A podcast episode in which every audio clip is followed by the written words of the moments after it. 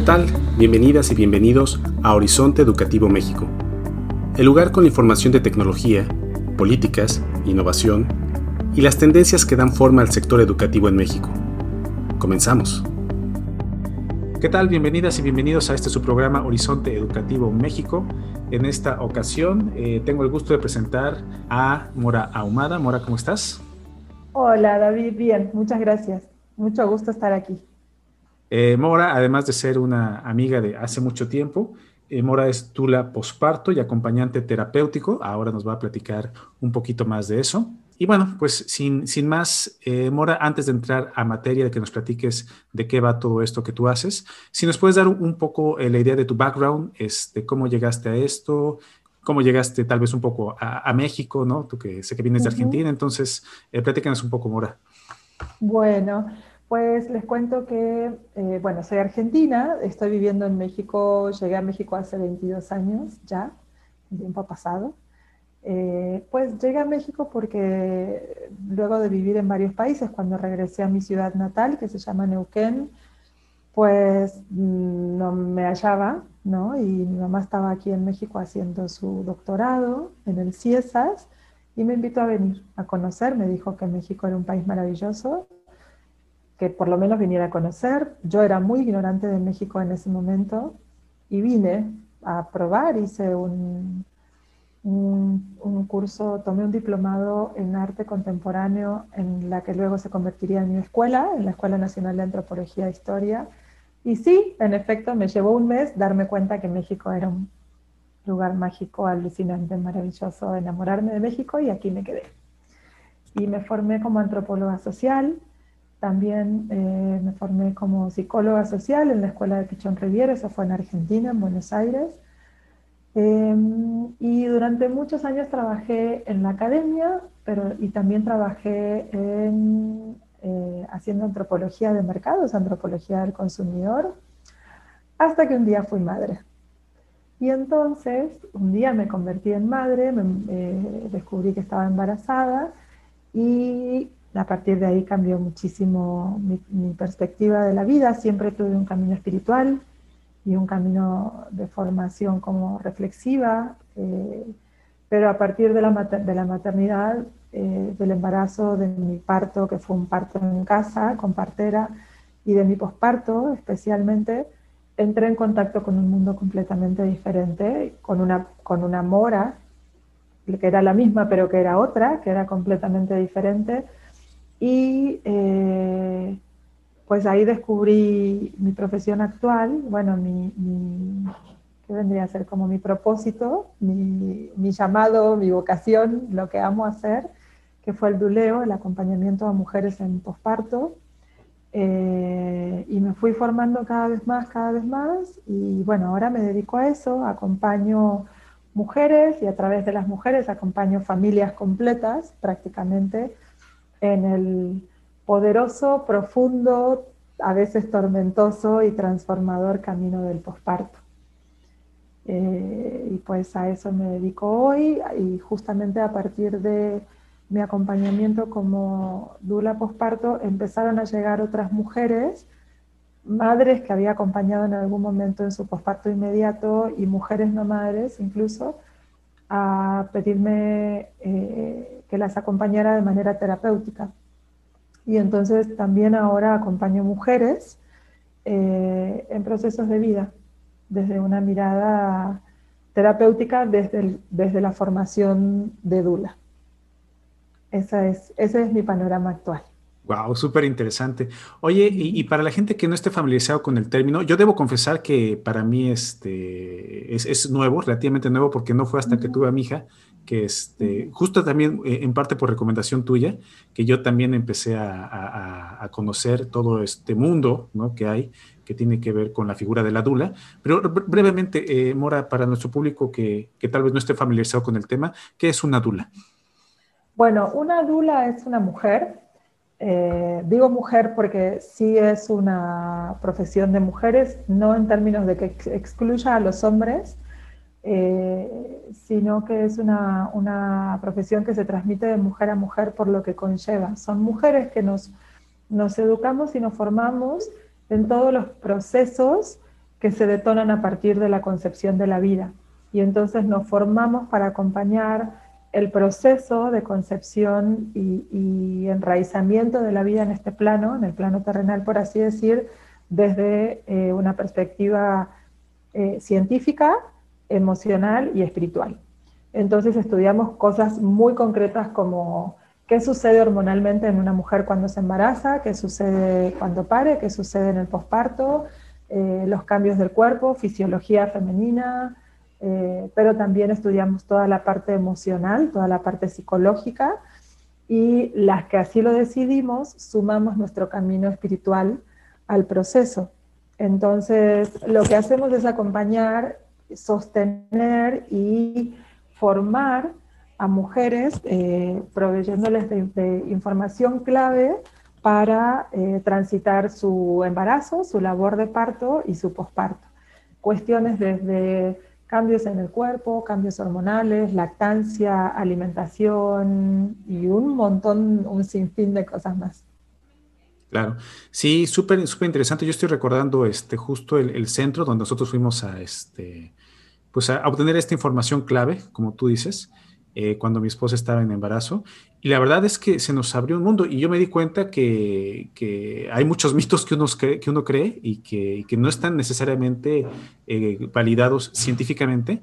Y por otro lado, también, y, lo traigo a tema porque creo que es importante, eh, pude ver ahí también esta dimensión de lo que llaman ahora la violencia obstetra, ¿no? Y pude ver también la dimensión de lo que es también como como que es algo que solamente pareciera, ¿no? Que es que incumbe a los médicos o a los hospitales. Eh, y está ahí en, ese, en, esos, este, en esos edificios, ¿no? en esos centros nada más, pero parece como que es demasiado aséptico, ¿no? Como que no tiene que ver con nada con la vida, es como un proceso, como ir a comprar pan, ¿no? Algo así pareciera, ¿no? A ver, pues usted fórmese aquí y, saque su boleto. Y sale con un hijo. Y, ajá, y, pague aquí en la caja, por favor, y ya ahí está su hijo, ¿no? Así como en ese tipo de, de proceso, ¿no?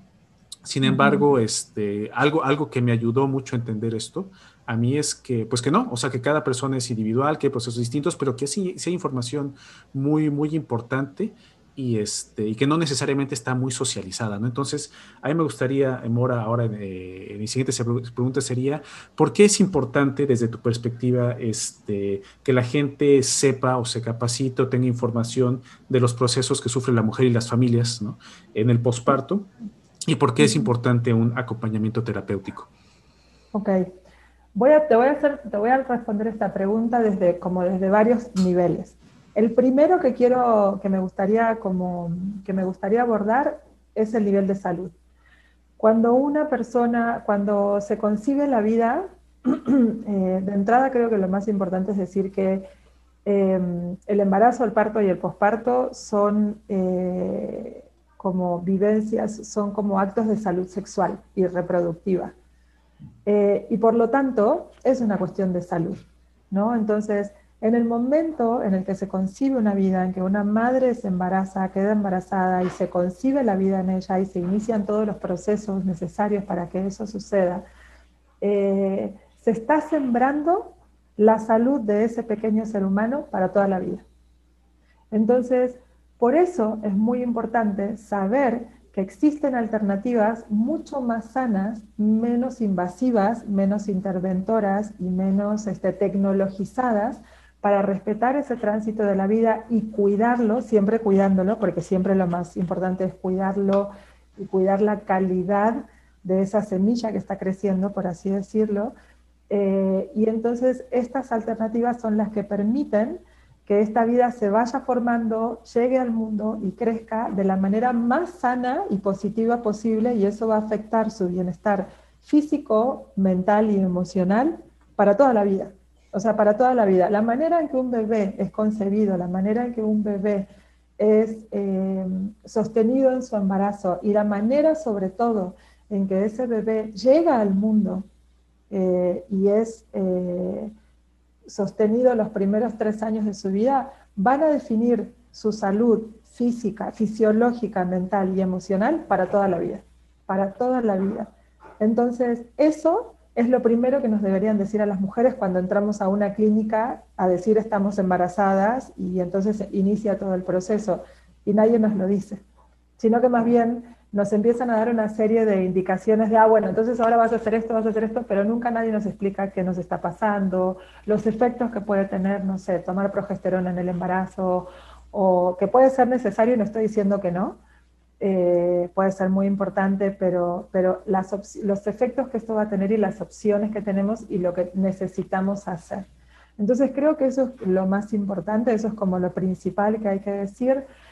Después hay, un, una cuestión que ya tiene que ver con lo puramente eh, emocional y esto ya tiene que ver como con una postura mía ante mi, profesión, que es algo que tenemos que reconocer es que estamos en una, en una sociedad enferma, vivimos en una sociedad que está profundamente enferma, o sea, tenemos los índices más altos históricamente de diabetes, de hipertensión, de cardiopatías, la gente hoy en día, una de las principales eh, y que va a seguir creciendo causas de muerte hoy en día es resistencia viral. La gente que se enferma y que es resistente a todo, su, su, organismo se vuelve resistente a todos los antibióticos y se termina muriendo en el hospital de algo que nadie sabe que tiene y que nadie puede curar porque no hay antibiótico que le haga efecto. Eso es una realidad y está pasando y además está creciendo exponencialmente la tendencia. Eh, pero además creo que lo más grave es eh, el nivel de eh, enfermedad o de negligencia que hay ante la salud mental. Tenemos, vivimos en una sociedad profundamente rota y eso se siembra en el embarazo, en el parto, en el posparto y en la crianza. La manera en que un niño llega al mundo y es acompañado en sus primeros meses, sus primeros años y su crianza, su caminar por el mundo, va a definir profundamente su salud mental y emocional y va a definir la sociedad que estamos haciendo. Entonces, para mí, hacer lo que yo hago es una manera de cambiar el mundo en términos de que estoy ayudando a sembrar, por así decir, a los padres que deciden hacerlo, humanos más amorosos, más conscientes, más en paz, más sanos en todos los sentidos, sin demeritar o sea, sin, sin demeritar las otras crianzas, porque todos criamos como podemos y de acuerdo a las herramientas que tenemos en el momento en el que nos toca criar, ¿sabes? Gestar la vida y criar. Entonces creo que esos son como las dos, los dos niveles más importantes para responder a esta pregunta que me haces. Sí, sí, excelente. Y yo quisiera preguntarte también, digo, esto pues suena muy razonable, ¿no? Así como que, pues sí, ¿no? O sea, yo creo que nadie, nadie estaría en desacuerdo con eso, pero en la práctica no es tan fácil, ¿no? Y en la práctica yo me imagino que tú debes encontrar muchas problemáticas que a lo mejor ni nos imaginamos que son problemáticas, o a lo mejor las eh, mamás y las familias que nos están escuchando dicen, claro, eso me pasa a mí. Entonces yo quisiera ahora, eh, Mora, que nos, nos platicaras un poco si tú encuentras algún patrón, alguna regularidad o algún problema en particular que tú eh, veas de forma repetitiva este, o, alguna problemática, alguna temática similar que te presenten eh, las personas eh, que, requieren de, tus servicios, de tu ayuda? Yo creo que el principal, la principal barrera que encontramos es el miedo. Eh, creo que es como el miedo a hacer las cosas diferentes, pero sobre todo el miedo a hacer las cosas fuera del circuito aprendido. Lo primero que aprendemos, sobre todo en el ámbito de la salud, es hacerle caso al doctor. Si el doctor le dice, lo, dice, lo tenemos que hacer. Eh, sin siquiera saber por qué, para qué, cómo, ¿no? O sea, qué efectos puede tener. Eh, y en términos de salud reproductiva y sexual, voy a poner un ejemplo que a mí me encanta, que es qué pasa cuando las mujeres tenemos nuestra menarquia, ¿no? ¿Qué pasa cuando las mujeres tenemos nuestra primera menstruación? Pues lo primero que hacen nuestras mamás es llevarnos con un ginecólogo.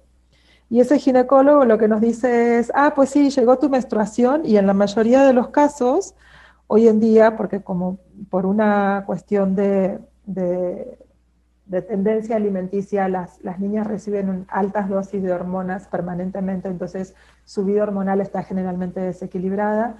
Lo que hace el, ginecólogo es decirte, ah, sí, ahora, eh, bueno, este es tu primer periodo, te vas a tomar estas hormonas, estos anticonceptivos, porque tenemos que regular tu ciclo. ¿No? Cuando, el, cuando las hormonas lo que hacen es matar el ciclo, o sea, literalmente lo desconectan y crean un ciclo superficial, artificial, perdón. Y eso nos hace mucho daño y eso va a tener grandes, gravísimas consecuencias a largo plazo. Por eso hoy en día muchas mujeres, cada vez más mujeres están teniendo problemas para concebir. Entonces, lo que aprendemos es que nuestra salud siempre está en manos del doctor y no aprendemos hacernos cargo de nuestro propio cuerpo, de nuestro bienestar y de nuestra salud y que en realidad eso es algo que se cuida y se cultiva desde las decisiones que tomamos alimenticias, de estilos de vida, eh, de, cuidado de la salud y la enfermedad, de entender que la salud y la enfermedad son un ciclo natural, por eso los niños se enferman cuando son bebés, ¿no? Entonces, eh, creo que eh, como respuesta a esto, la primer gran barrera es el miedo. Mucha gente tiene miedo, muchas veces te encuentras con padres de que te dicen, bueno, o padres en gestación que te dicen, bueno, es que el doctor me dijo que hiciera esto. Y entonces tú les preguntas, ¿pero por qué te dijo que, hicieras, que hicieras esto? No sé. Ok. Bueno, ¿qué te parece que la próxima vez que vayas con tu doctor le preguntas? Creo que lo que pasa es esto, ¿no? O sea, que eh, cuando un bebé nace em, y pasa por el canal, sobre todo si nace en parto natural, que siempre es lo ideal, no siempre se puede y eso también está bien, eh, las cesáreas cuando son necesarias salvan una vida, pero si ese bebé nace por parto natural, que es lo ideal, al pasar por el canal vaginal de su madre, recibe su primera vacuna. Al embarrarse de todo, lo que, de todo este flujo que tiene la madre en el canal vaginal por el que pasa, recibe su primera vacuna. Eso es súper importante. ¿no? Y entonces, cuando salen los bebés de la panza de su mamá, que están cubiertos por una grasita blanca, que es la vernix gaseosa, eh, lo primero que hacen los hospitales es bañarlos, porque guácalo, un bebé todo sucio, lleno de sangre y de esa pasta blanca. Pero esa pasta blanca es la segunda vacuna que reciben los bebés. Y esa pasta blanca es la que va a garantizar que su piel sea sana toda la vida, que no le dé dermatitis atópica en los primeros meses, que, eh, que, su, cuerpo, que su cuerpo aprenda a, a regular el frío y el calor, la temperatura naturalmente de manera mucho más efectiva. Pero eso no te lo dicen en los hospitales, porque los hospitales crean políticas de protección del hospital, no del bebé, ni de la vida, ni de los padres.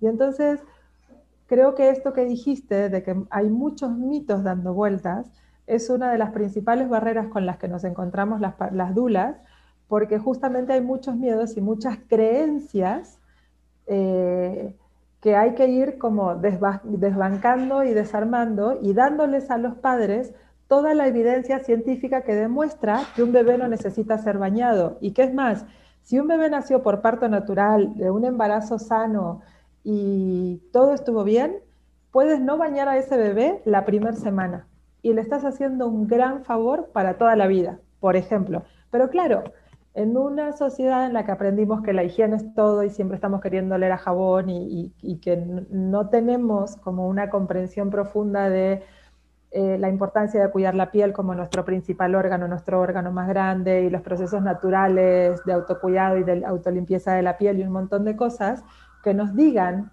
que podemos no bañar a un bebé cuando sale de la panza de su mamá y que esa es una práctica sana, es un cortocircuito. Es un cortocircuito en todos los sentidos eh, estoy poniendo un ejemplo como muy extremo, yo sé que a mucha gente le puede sonar muy fuerte, pero bien importante, porque son cosas que no aprendemos en la escuela, que no aprendemos en la familia y que los médicos no nos dicen porque en el hospital eh, son como, también hay mitos, ¿no? En la, medicina alópata, tecnologizada eh, y como intervencionista también hay mitos pues es un cortocircuito. Entonces yo creo que la primera barrera con la que nos encontramos eh, trabajando como dulas y acompañando es el miedo. El miedo y la necesidad de reaprender muchas cosas que creímos que sabíamos, por un lado. La segunda barrera que nos solemos encontrar es la familia, ¿no? O sea, la familia em, eh, se pone automáticamente cuando nace un bebé en modo alerta y en modo cuidado de la madre y el bebé, y entonces se pueden poner muy protectores, sobreprotectores, y entonces empieza la transmisión de saberes que nadie sabe de dónde vienen, pero que la tía, la abuela le enseñó a la tía y la tía le transmitió a la abuela, la otra abuela, y entonces así llega la madre y a la madre le empiezan a decir un montón de cosas como, si te asustaste o si tuviste un coraje, no le des leche a tu bebé porque lo estás envenenando. Al contrario, si tú te enojaste y te hiciste un coraje, tu bebé sintió eso. Y entonces con más razón lo tienes que cargar en tus brazos, abrazarlo y darle pecho porque eso lo va a calmar. Y es más, mientras le estás dando pecho, le estás explicando, mamá sufrió un enojo, pero esto no tiene nada que ver contigo, esto es la vida, todo va a estar bien, ¿no? Como es invitarlos a la vida más que excluirlos de la vida todo el tiempo con, la intención de protegerlos, ¿no? Entonces, muchas veces, eh, la mayoría de las veces, la segunda gran barrera que nos encontramos es la familia que empieza a intervenir y, generalmente tiende a ser un poco invasiva en la realidad del bebé y de una madre que necesita nido, que necesita protección, que necesita tranquilidad, que necesita calma y que necesita esa madre poder conectarse cada vez más y mejor con su hijo para entenderse mejor, ¿no? Eh, ¿no? Y tercero, creo que lo que, nos, lo que más nos, la tercera gran barrera, sobre todo yo particularmente en el posparto que me encuentro es em, la sorpresa que genera el posparto en términos emocionales y espirituales. Muchas madres en el posparto viven cambios profundos que, las, que, las, que modifican su vida y las modifican a ellas para toda la, toda la vida y las, las, las pone a sentir cosas a las madres y también a los padres, porque los padres también pospartean, que no se pueden explicar y que no se esperaban y que también los asustan y que también con las que les cuesta y les puede dar mucho miedo conectarse, pero que si se conectan pueden eh, lograr cosas muy positivas. ¿no? Entonces es, es, realmente es una mirada completamente diferente de la vida y del posparto y del acompañamiento, pero a la vez muy poderosa, porque muchas familias logran encontrarse desde lugares muy hermosos y muy poderosos también y logran empezar a, como a poner en prácticas crianzas muy amorosas y positivas tanto para los padres como para el bebé y para esa familia a largo plazo. Sí, es muy interesante. Yo honestamente antes de, de ser papá, la única idea que tenía de las problemáticas del posparto era lo que le llaman el baby blue y, le llamaban como baby blue, pues como que le dio como, como le dio un resfriado, ¿no? Pues alguna les da, alguna no les da, así como... Tal cual. Le dio, pues, pues le, fue mal, no salió, le dio un aire, pues le dio el baby blue, ¿no? Pues ni modo, pues a ver ahora qué, qué le hacemos, ¿no? Exacto. Pero ya yo veo que es una problemática mucho más complicada, ¿no? Desde las eh, dificultades, o sea, cada parto es distinto, ¿no? A veces eh, hay dificultades de movilidad por semanas, ¿no? La, alimentación cambia, los hábitos de sueño cambian, eh, estás tratando de conectar con, con, el bebé, ¿no? Este, y, eso y es, un, e, e, es, muy distinto de, aunque estaba, estaba en la panza, pues es muy distinto ya de tenerlo ahí. Es un carácter, es un ser totalmente distinto. Y no necesariamente eh, lo que he visto es que puede necesariamente aflorar el amor, ¿no? Puede no, no salir de manera espontánea, ¿no?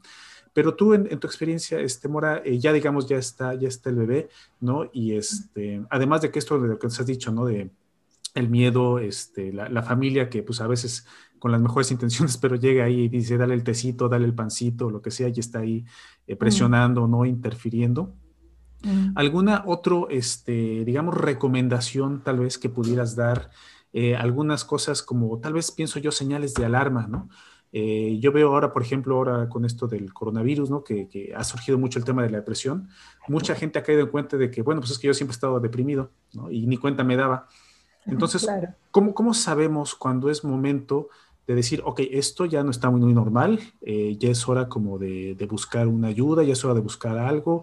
¿Cuáles son, en tu experiencia, digamos, algunos indicadores o, señales que la gente eh, tiene que estar atentos para no dejar pasar más tiempo y, más tiempo y, afectar eh, a, la familia y al bebé? Claro.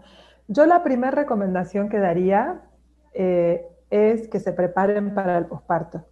Generalmente el posparto lamentablemente todavía está como pobremente entendido y pobremente atendido, ¿no? O sea, todavía estamos, eh, todavía no hay mucha conciencia de lo importante que es el posparto y lo definitivo, o sea, ni siquiera sabemos que el posparto en realidad inmediato dura tres años.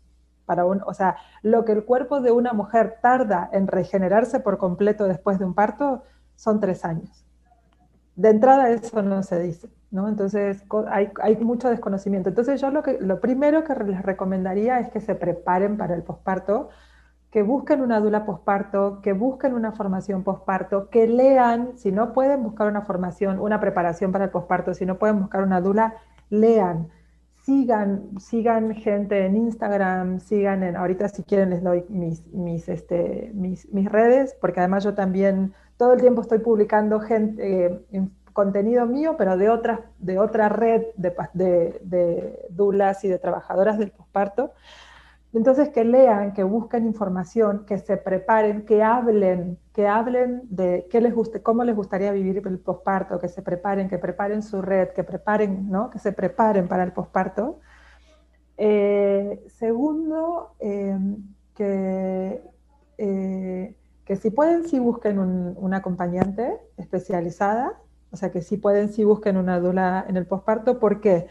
Porque el posparto, si de por sí es un periodo muy desafiante, un posparto, una cuarentena en cuarentena es extra, extra desafiante, porque además es una cuarentena en una cuarentena que estamos viviendo hace un año y que va a seguir por lo menos un año más. Entonces estamos, este año, creo que algo que es muy importante que hay que decir es, el año pasado estábamos en la improvisación de la supervivencia a la pandemia.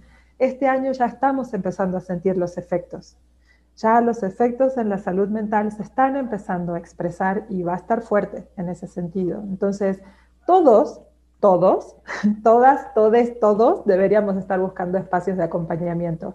Pero una mujer en posparto es muy importante que busque acompañamiento, que busque una tribu. Estamos hechos para criar en tribu. Entonces, aunque no pueda ir a reunirse todas las semanas con, con otras mamás en vivo, que busque una tribu virtual, que busque, que hable con una dula para que esa dula la agregue. Hay un montón de tribus virtuales de mamás en este momento funcionando y que entonces que esa dula la ponga en contacto con otras mamás y pueda formar parte de una, de una tribu de posparto en WhatsApp donde pueda meterse y decir, hoy estoy teniendo un día terrible, no sé ni qué me pasa, tengo miedo, oigan, el cordón de mi bebé, no sé cómo, desde lo que sea, que pueda encontrarse con otras mamás que le recuerden el maravilloso mantra del posparto que yo siempre le repito a las madres, que es, no estoy sola, no estoy loca, es normal.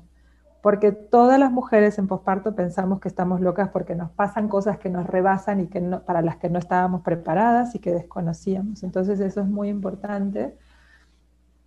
Y em, creo que la última recomendación que les daría es que busquen o que, que sean muy críticos a la hora de elegir su red de acompañamiento. Desde el ginecobstetra o la ginecobstetra, la dula de parto si van a tener, o las parteras, eh, los, todo, el, pediatra o la pediatra, que todos los profesionales de salud y toda la red de acompañamiento a su crianza, sobre todo, sobre todo si son padres primerizos, sea una red que, sean muy críticos y que busquen una red que sea humanizada, que los escuche, que responda sus dudas, sus preguntas, que esté dispuesta, que estén dispuestos a ir más allá, que no te digan que es así porque yo lo digo. Es, no, tienes esta duda, ok, te voy a explicar de dónde viene esto y por qué lo estamos haciendo así y qué alternativas tiene y qué consecuencias puede tener y qué, podemos, qué otras alternativas hay. Eso es bien importante. O sea, eso es que, sea, que, que, puedan, creo que al final la, la, experiencia de maternaje y paternaje más poderosa es la que es propia, es la que los padres viven como propia, de la que se pueden adueñar y en la que se pueden sentir cómodos, sostenidos y acompañados en cada decisión que tomen de manera informada. Entonces, esas serían mis, mis recomendaciones. Sí, sí, es cierto. Y sobre todo, como bien dices, para los este, padres primerizos, padres y madres primerizos, porque sí, cosas que parecen obvias como sueño, alimentación, salgo, no salgo, voy o no voy, se vuelven trascendentales y uno no tiene ni idea. Yo, el, toda la formación y toda la información que me hicieron llegar en ambos procesos, la valoro y les agradezco de por vida, ¿no? Este, eh, porque para, para la gente que sabe, ¿no? Como tú, Mora, pues a lo mejor son cosas que ya han visto muchas veces, pero para uno es híjole, ¿y ahora cómo le hago? ¿no? Y, bueno, pues, pues más en estos tiempos, como tú dices, de cuarentena, pues es muy complicado. Y More, yo quisiera este, pues ir cerrando ya esta, esta, este, esta plática. La verdad, ojalá podamos tener otro espacio, porque hay muchísimos temas, a lo mejor ya en concreto que me gustaría platicar. Me dejaste pensando mucho esto de la cuarentena en cuarentena. Yo no lo había, no había caído en cuenta, ¿no? Pero pues es todo un tema. Y este, pero a reserva de, poder tal vez eh, platicar otro día, Mora, me gustaría eh, nada más que nos ayudaras dándonos eh, tus lugares de contacto, cómo puede la gente preguntarte o sencillamente ver lo que, como has mencionado hace un momento, publicas y, socializar un poco de, la información que tú, este, que tú manejas. Claro que sí.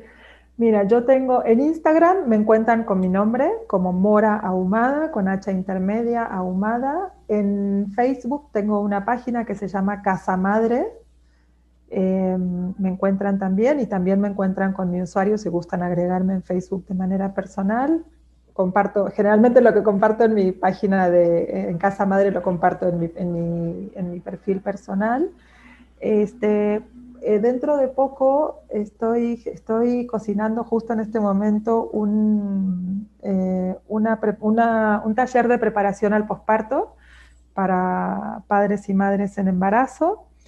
Lo pueden tomar en cualquier momento, la verdad que no es como el parto, el, taller de preparación al parto que lo tienen que tomar a partir de, del sexto mes, por así decir, porque, porque es, te invita a hacer un viaje de maternidad y paternidad, aunque sea en gestación reflexivo, y entonces eso también es preparación para el posparto.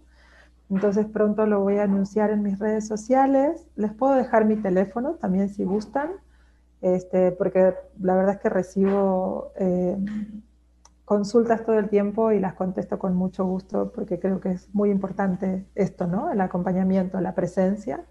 Si quieres, ¿quieres que te lo diga de una vez o quieres que te lo apunte? Sí, sí, como, tú quieras, y no de todos modos, esto que nos acabas de decir, Mora, eh, lo, encuentran en las notas del pod, eh, ahí chequen nada ah, más en notas y toda esa información ahí viene nada más para que le den clic y ahí puedan, puedan verlo. No, se, no se preocupen si no apuntaron. Exacto, perfecto, así ahí va a quedar todo. Y pues nada, te agradezco David, es muy lindo hablar de esto y es muy lindo, se agradecen espacios en los que se pueda hablar de esto así también. No, yo te agradezco mucho a ti, eh, Mora, porque esto que tú haces es, eh, es una vocación de amor y de servicio, ¿no? Es, este, es difícil, a veces llaman a, las 2 de la mañana de que le salieron unos granitos a, mi hijo y ahora qué hago, ¿no? ¿Será porque le di chayote o porque le di brócoli, ¿no? O sea, cosas así, y siempre muy amorosas, siempre muy atentas, la verdad, y, yo, nosotros la información que nos dieron y los problemas que nos resolvieron en, nuestro, en nuestro proceso, eh, las dudas posparto, nos hicieron uh, la diferencia entre dormir tranquilos, entre este, la diferencia entre poder disfrutar y no solamente estresarse y andar corriendo y, agarrados de la lámpara sin saber qué hacer, ¿no? Porque así nos pasa a los papás. Entonces, no, gracias a ti, Mora, y este espacio es tuyo también cuando, cuando quieras, este, tengas algún, algún otro mensaje o, o platicar sobre cualquiera de los temas que hay muchos interesantes, pues estás bienvenida. Con mucho gusto, muchas gracias. Les quiero dejar una última frase hay una frase de un, autor que le dicen el padre del parto humanizado. A mí no me gusta, pero bueno, porque hay muchas madres del parto humanizado, como las parteras milenarias, pero tiene una frase que dice, para cambiar el mundo hay que cambiar la forma de nacer. Eso lo dice Michel Odent. Y yo no podría estar más de acuerdo, pero creo que también para, para, que, para que cambiemos el mundo cambiando de la forma de nacer, creo que tenemos que entender que nacer no solo es nacer, Nacer es gestar, nacer es acompañar el posparto, nacer es acompañar la crianza y nacer es acompañar a todas las madres y todos los padres desde este lugar de una labor de amor y conciencia de lo que el efecto que eso va a tener en el mundo a largo plazo. Por supuesto, muy cierto y muy bonito. Mora, eh, yo te agradezco mucho. Papás y mamás que nos escuchas no están solos. Este, hay, gente que les puede escuchar. Eh, déjense acompañar, pregunten. Eh, todos tenemos dudas, hay cosas que no sabemos. Y, pues acérquense, acérquense con Mora, acérquense a su dula de confianza, como siempre dice, como dice Mora también, siempre con una actitud crítica, ¿no? receptiva también. Y este, pues nada, cuídense, quiéranse y mucha suerte también a todos los que están en este proceso, este, en esta cuarentena, en cuarentena. Con eso nos despedimos, Mora, muchas gracias y hasta la próxima. Hasta la próxima, abrazo.